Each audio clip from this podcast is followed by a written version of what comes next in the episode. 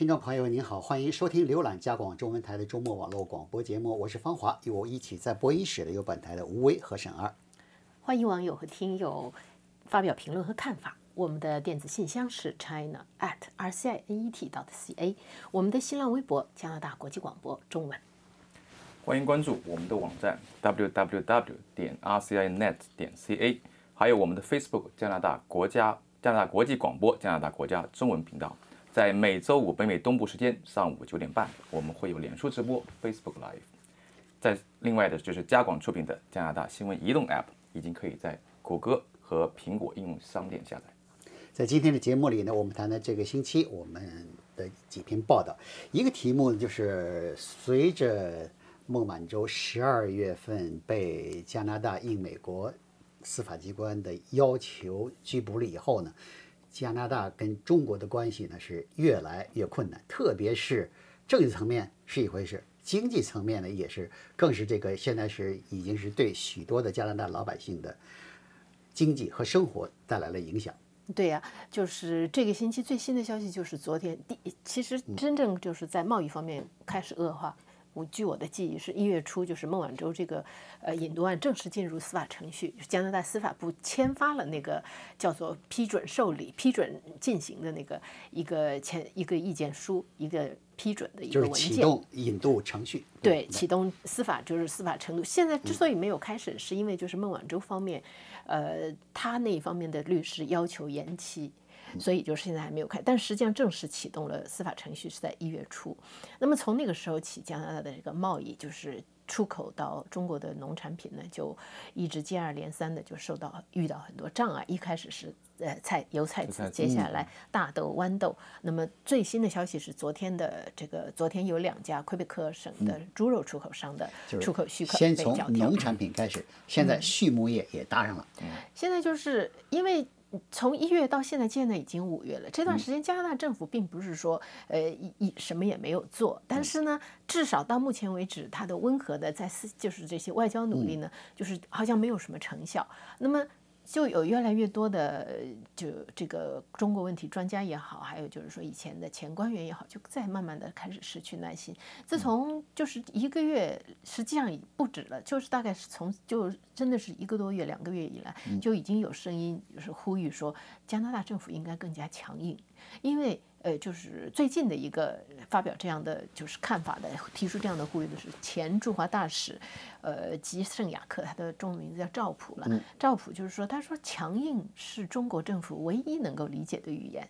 那么他也说，就是说，如果你当然了，你如果是说中加拿大政府强硬起来，你可以几乎反正你可以肯定，中国肯定会还击，而且中国的就是说从你从这个。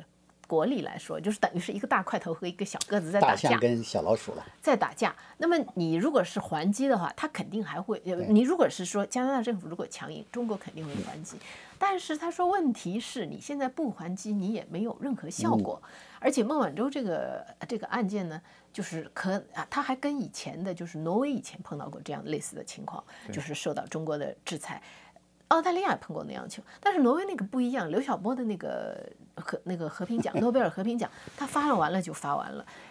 孟晚舟这个案子真的是可以，你要照着照着那个那叫谁来着？那照着以前的那个例子拖的话，可以拖好几年，可以拖好几年。那如果这几年加拿大政府就这样就坐的，就是坐坐在这儿挨打的话，这个事情就就是你不可能这样下去。所以呢，就是他就建议说，你应该采取一些强硬的措施。还有就是他获得的另外一个信，他从一个加拿大公司在中国的加拿大公司获得的另外一个信息，就是说这个事情确实没有完，因为中国政府。在要求各个省提交一份，就是在跟加拿大的企业做生意的这个贸易的清单，所有的现在正在进行的清单，那就是说这份单子还是在收集这个弹药啊？对呀，扒拉扒拉脑袋，到时候看就打哪个。这个事先打哪个，后打哪个？对啊，是，所以就是他建议的措施呢，他建议的呃措施里面有就很多，就包括比方说。呃，加拿大政府宣布终止自由贸易谈判，跟中国的自由贸易谈判，而且不光是说口头上宣布，而且呢，呃，就是把上一个预算预算报告当中留出来，就是用于中国市场的，用于跟中呃发展这个加中贸易的这个钱呢，转到别的，比方说就是跟其他亚洲国家，因为现在跟亚洲国家一个是泛太平洋自由贸易协议，还有一个稍微早一点签署的韩国跟韩国签署的自由贸易协议，就是说你把这些钱。拿出来开发这些国家的市场，另外呢，还有就是说更那个更强硬一点呢，就是驱逐在中在加拿大进行冬奥会训练的中国运动员，甚至驱逐中国大使卢沙野。呃，中国大使这个卢沙野确实是言辞是很激烈的。那么这是一回事。另外呢，呃，中国的在加拿大冬奥参加冬奥会的体育运动员啊。跟中国的这个冬季运动的运动水平明显提高是有很大关系的，对对吧？这些人在这儿进行速滑培训啊，特别是那个就是那个冰壶啊比赛。哦，这个冰壶比赛原来是加拿大，加拿大是世界上是其实这是基本上没有争议的，属于前三名里边，永远是前三名里边。中国现在是进步非常是神速啊，跟在加拿大培训很有关系。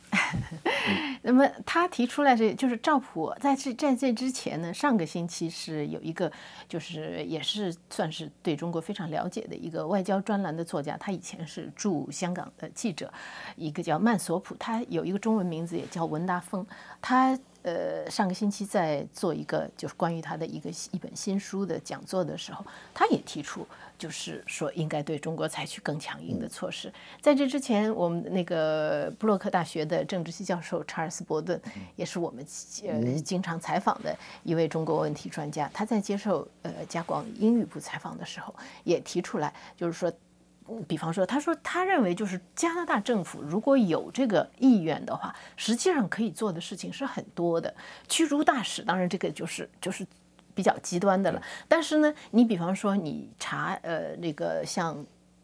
查禁资金呢，还有就是说人流，你一个是物流，一个是一个是人嘛，就是限制限制签证啊，就是你可以做的事情还是很多的。但是就是要看加拿大政府有没有这样的意愿。嗯，一个是加拿大政府有没有意愿，还有一个是加拿大社会有没有这个意愿。现在是有一些媒体的报道，就是看来好像是加拿大社会呢对这个来自中国的留学生、移民、资金，已经原已经由原来过去比较正面的态度呢，变成这个呃，已经又开始转向，呃，认为呢来这么多中国学生把这个呃。加拿大的这个中国移民呢，有钱的中国移民把加拿大的主要城市的房地产市场价炒得那么高，这不是对加拿大经济进行做出的什么积极的贡献啊？你刚才说到这个，想我就想到昨天我采访的一位，也是一个，这是一个华裔教授，叫呃呃。我现在一下子想不起他的名字来了。赖小刚。赖小刚，对对，赖小刚，他昨天也讲到，就是中加关系，他认为加中关系的这个加中关系现在就是说区域低谷，对加拿大的华人会有一些间接的影响。就是其中你刚才讲到的这，就是说。虽然将很多华人在这里住了这么多年，你说是加拿大社会的一份子，但是到这种时候，如果两国交恶，这种时候，他会把很多人在公众心目里，他会把加拿大的华人跟北京联系在一起的。他当然他也不知道你你到底是支持中国政府的这些措施还是反对，这这种他认为这个会长期下去会对着，而还有就是他认为。这个我倒是没有想到，就是如果是说中国的这些措施确实是对加拿大的这些贸易造成影响的话，那你减少就业，就整个就是华人的这个就业还是会也是会受影响的。对，是。啊，这个星期呢还有一个题目咱们关注的，就是加拿大呢跟联合国。安理会非常任理事国的席位问题，特鲁多政府上台的时候，当时提出的一个目标之一呢，就要是弘扬加拿大在国际上的地位，要把让加拿大的声音呢更加响亮。其中的一个呢，要做到这一点，一个目一个目标呢，就是，呃，禁逐角逐呢安理会非常任理事国的一个轮一个轮值的这个席位。加拿大过去啊，每十年呢，基本上每十年没有轮过空，只有两次是例外。基本上都能够获得一次联合国非常任理事国的轮值席位。这一次呢，加拿大的特鲁多政府好像也有点势在必得的，就是花了拿出了一些不少钱呢，也雇佣，特别是雇了十个专职、十一个专职的职位啊，就是呃专职的官员呢，让他们专职负责呢为加拿大做公关，争取获得这个联合国安理会非常任理事国的席位。那么加拿大的这个呃面临的主要的两个竞争对手，一个是一个是澳大利亚啊，不，一个是爱尔兰，一个是挪威。爱尔兰呢，就是是呃这次的国际维和行动的呃积极的呃参与者啊，然后呢，挪威呢是世在世界各国中呃在对外援助方面也是一个非常积极的人，所以加拿大是面临的呃激烈的这个强烈的竞争对对手。但是呢，就是最主要的一个问题是，加拿大民众呢是否在乎所谓的获得这么一个席位？嗯，安理会好像是给人的印象没干成什么事儿吧？嗯，那么你常任理事国是这个几大国，常任理事国那是天天打架，你吵我吵，利用否决权，让安理会呢成为这个基本成为一事无成的这么一个地方。那你为什么非要是花那么多钱去竞争这么一个不疼不痒的这个非常任理事国，还是一个轮值国的这个席位呢？所以很多的加拿大人呢对此未必支持。一些专家认为呢，那花钱是一回事，最主要的是加拿大总理特鲁多跟外长方慧兰，如果你真要是觉得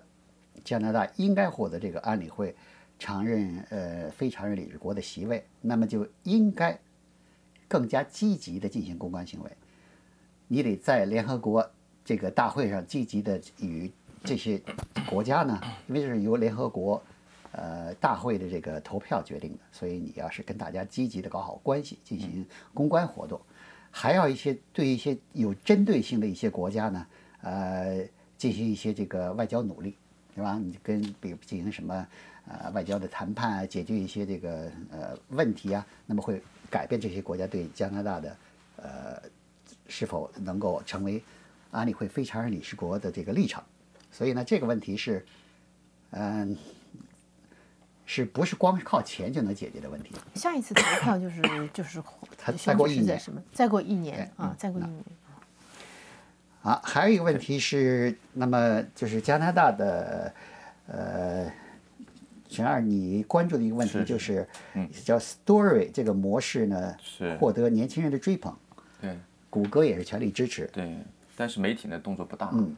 这个呃 story 的这个形式呢，实际上如果你问年轻人，他们几乎都知道啊。这最早是才那个 Snapchat 是这个聊天的软件里出现的。那最主要的方法，简单来说嘛，就是说你很快的可以做一个像一个很小的一本这个小杂志的这个样子，然后发给你的朋友，在朋友圈里面分享。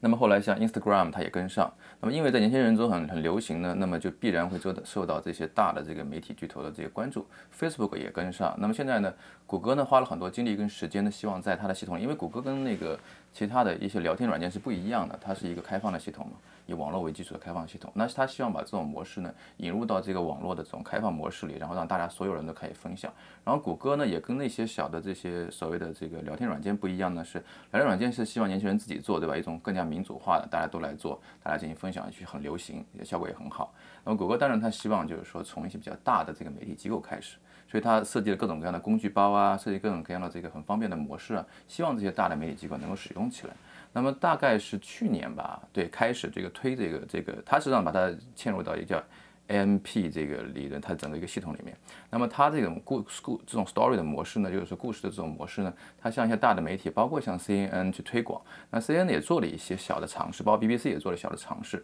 但后来呢，这个这个偃旗息鼓，但是这个原因很复杂了。我想有大的背景就是说，事实上谷歌在欧洲也受到一些压力，对吧？大家也不希望说媒体也不希望跟它靠太近。那么但这个模式呢，就谷歌看来是一往情深，它一直要往前推。那么现在现在的一个发展方向呢，就是说它把呃它官官方的，就是它把这个这种 story 这种模式，story 这种模式，呃做了一个插件，就插入到 WordPress 里面。因为 WordPress 是很多很多媒体都在用的这么一个呃出版的一个系统了。那么这样很方便这个媒体去做这个事情，而且它现在就是说声称就是说在搜索的这个结果里，它要把它放到前面。还要把他就说的媒体没有什么动作，指的是什么？就是媒体没有很多出版这些这些 stories 啊，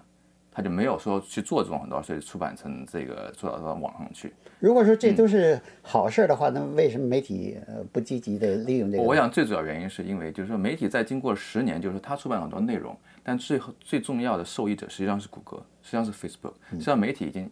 已经 fed up，对，就是不想他不想他不想再为别人做嫁衣了。现在就是在这个在这个情况之下，然后但是呢，就是说有一点呢，我们必须看到啊，我最后说一下，就是因为呃 stories 和故事这种模式实际上是承承袭了杂志的模式，因为我们知道现在网页很流行的，网页是一种开放式的，但是杂志的模式呢，实际上是对网页的模式的一种很好的补充。那么这种杂志的模式，它的我有我我总结大概几点啊，第一呢就是逻辑叙述，它的这故事是有故事是有一个逻辑性的，一页一页是这样下去的。然后呢，单一主题，它一般来说一个 package 就是一个主题，然后呢是多媒体的形式。那么像这样的一种方式，实际上对于这个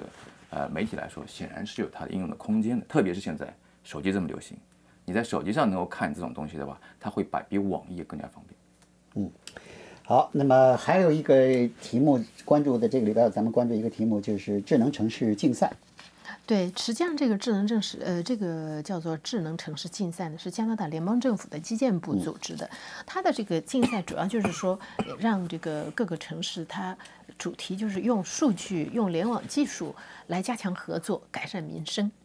呃，那么实际上，这个这个竞赛呢，是从二零一七年各个城市就可以开始提交规划了。那么到这个星期呢，呃，已经进入到最后一轮的评选了。五月十四号宣布结果，它的设了一个一等奖是五千万加元，也就是就是面向啊、面向所有的城市。你知道加拿大这个行政区划很有意思，它在。就是省级政府之下就是市级政府，你个八百人的小村子也算市级政府，都是。你多伦多这么大的一个市长，跟一个只有一千一口的也叫也市长，叫市长拿出名片的，拿出名片都是市长，都是叫英语法语。是不是一个级别的。英语、法语都是一个，都是一个称呼哈。那么，呃，这个五千万的这个一等奖呢，是面向所有城市，你八百人也好，你是八千万人也好，也都都是可以申请的。另外还有两个二等奖，两个二等奖是一千万加元，这个是专门面向五十万人口以下的。那么，如果是还有一些就是就是真的就小嘎嘣的三万人口以下的，还有一个三等奖是五百万加元。那现在呢？呃，已经进入第进入到这个最后一轮呢，就呃第一一等奖有五个最后一进入围的，二等奖十个，三等奖也是。那五个是呃，反正是我看了一下，就是华人聚居的城市里面还是有好几个，有还有有没有好几个有没有是多伦多什么温库尔这样没有没有温哥华，呃，没有多伦多。进入最后一轮的这个最后一轮的有呃蒙特利尔市、魁北克城、埃德蒙顿、温哥华和素里市，还有就是滑铁卢市、这几个城市。另外还有一个列治文，也是华人聚居的，它是入围二等奖。这样呢，就是实际上只有好像只有一个多伦多，听起来就是华人很多的城市，它是没有，或者是没有参加，或者是它的项目，呃，没有入选。在这些城市里面呢，就是基本上我看了一下他们他们提交的这个这些个、嗯、项目吧，确实都是改善民生的，或者是改善城市交通，或者是是青少年的身心健康。呃，蒙特利尔是要改善公你比如说交系统，你你你比你比如说有有一小城市啊，这个嗯筹得了款项，实现了这个城市内部完全的这个无缝连接，到哪儿都是有免费的网络连接。这个小城市应该不太难做到，而且这一下子，吼，一下子全都免费连接了，而且是高速，嗯，这应该是很容易这个入围了。呃，也，但是它的竞争还是很厉害的。嗯小城市，而且小城市的这个，尤其是这个一等奖的话，嗯你一个一个，我相信它一个八百人的村子有一个，因为我为什么老提这个八百人的村子，是因为魁北克省北部有一嗯个八百人的原住民村落，它是入名入围三等奖它是入围三等奖。但是呢，我看了一下，就是入围一等奖的这些吧，它还是比较大的规模的嗯城市，而且它的那个它的这个项目要是实行起来的嗯话，还是就是蛮大的。我我觉得它这个呃奖项设计了，呃，如果就是从一开始所有的奖项都是按城市大小来是来来这样的话，恐怕就更公平一点。更公要不否则的话，就像你说的，呃，八百人跟跟那个跟那个八百万人的城市，当然加拿大没有一个城市能到八百万，比如四百万的人城市，两个人竞争，比如都进了同一个这个呃类别竞争的一等奖，伊登奖虽然没有限制，就是没有限制人口，但是我看一下进进入围的没有没有特别小的城市，基本上都是大城市。另外呢，这个星期咱们做了不少的题目，呃，是关于洪水泛滥的。那么今年的冬天，今年冬天刚一结束，春天刚一到来，好，洪水就来了，好像来的特别早。对，这个洪水呢是第一个来的早，第二呢影响范围大，加东地区几乎全被涵盖了，从安大略省、魁北克省。到加东地区，什么叫呃 New Brunswick，还有那个新布雷瑞克省，全都被涵盖了。弗雷弗雷德里克顿的那个那个省的法院都搬家了，这个简直好像以前没有没有过。对呀，这个而且呢，这个呃加拿大联邦政府出动了军队进行救灾。现在虽然洪水还没有完全退去，但是人们已经开始问这个反思性的问题，就是说你这个房子建的怎么那么容易受到洪水的灾害的影响呢？好像过去。因为过去这个最近啊一二十年嘛，随着加拿大房地产市场的这个疯疯狂的上涨啊，盖了不少新房子，在水边盖的房子啊，就是真是如如雨后春笋一样的出来。而且一般情况下，水边的房子还贵呢。还贵，那当然又大又贵。水边的房子贵，当然住起来确实挺漂亮，对，安静。你面对的一片一一片那个的湖啊海呀。呃，跟那水跟那个呃河呀，总比你面对一片高速公路环境好吧？所以呢，这个环境好，买者多，这个愿意出高价买，这样带来的房地产税就高。加拿大这个制度呢是，联邦政府负责全面的这个呃全面，比如环境啊什么经济发展，省政府负责具体的环境方面的管理，嗯，市政府不管环境，就管批。批地。批地呢？而且市政府的这个收入的结构呢，它的主要收入来源呢，房地产税啊，所以这就形成了一个职权跟责任脱节的问题。对，对于城市来说呢，大笔一挥批地越多越好。现原来不能盖房子那那个地方，我给他批出地。当然，那个其实这次水灾很严重的有一个城市叫叫 San Mas s u r l a c 这个城市呢，过去是就是一个什么，一个呃很小的只有八千人的城市，二十年前只有八千人。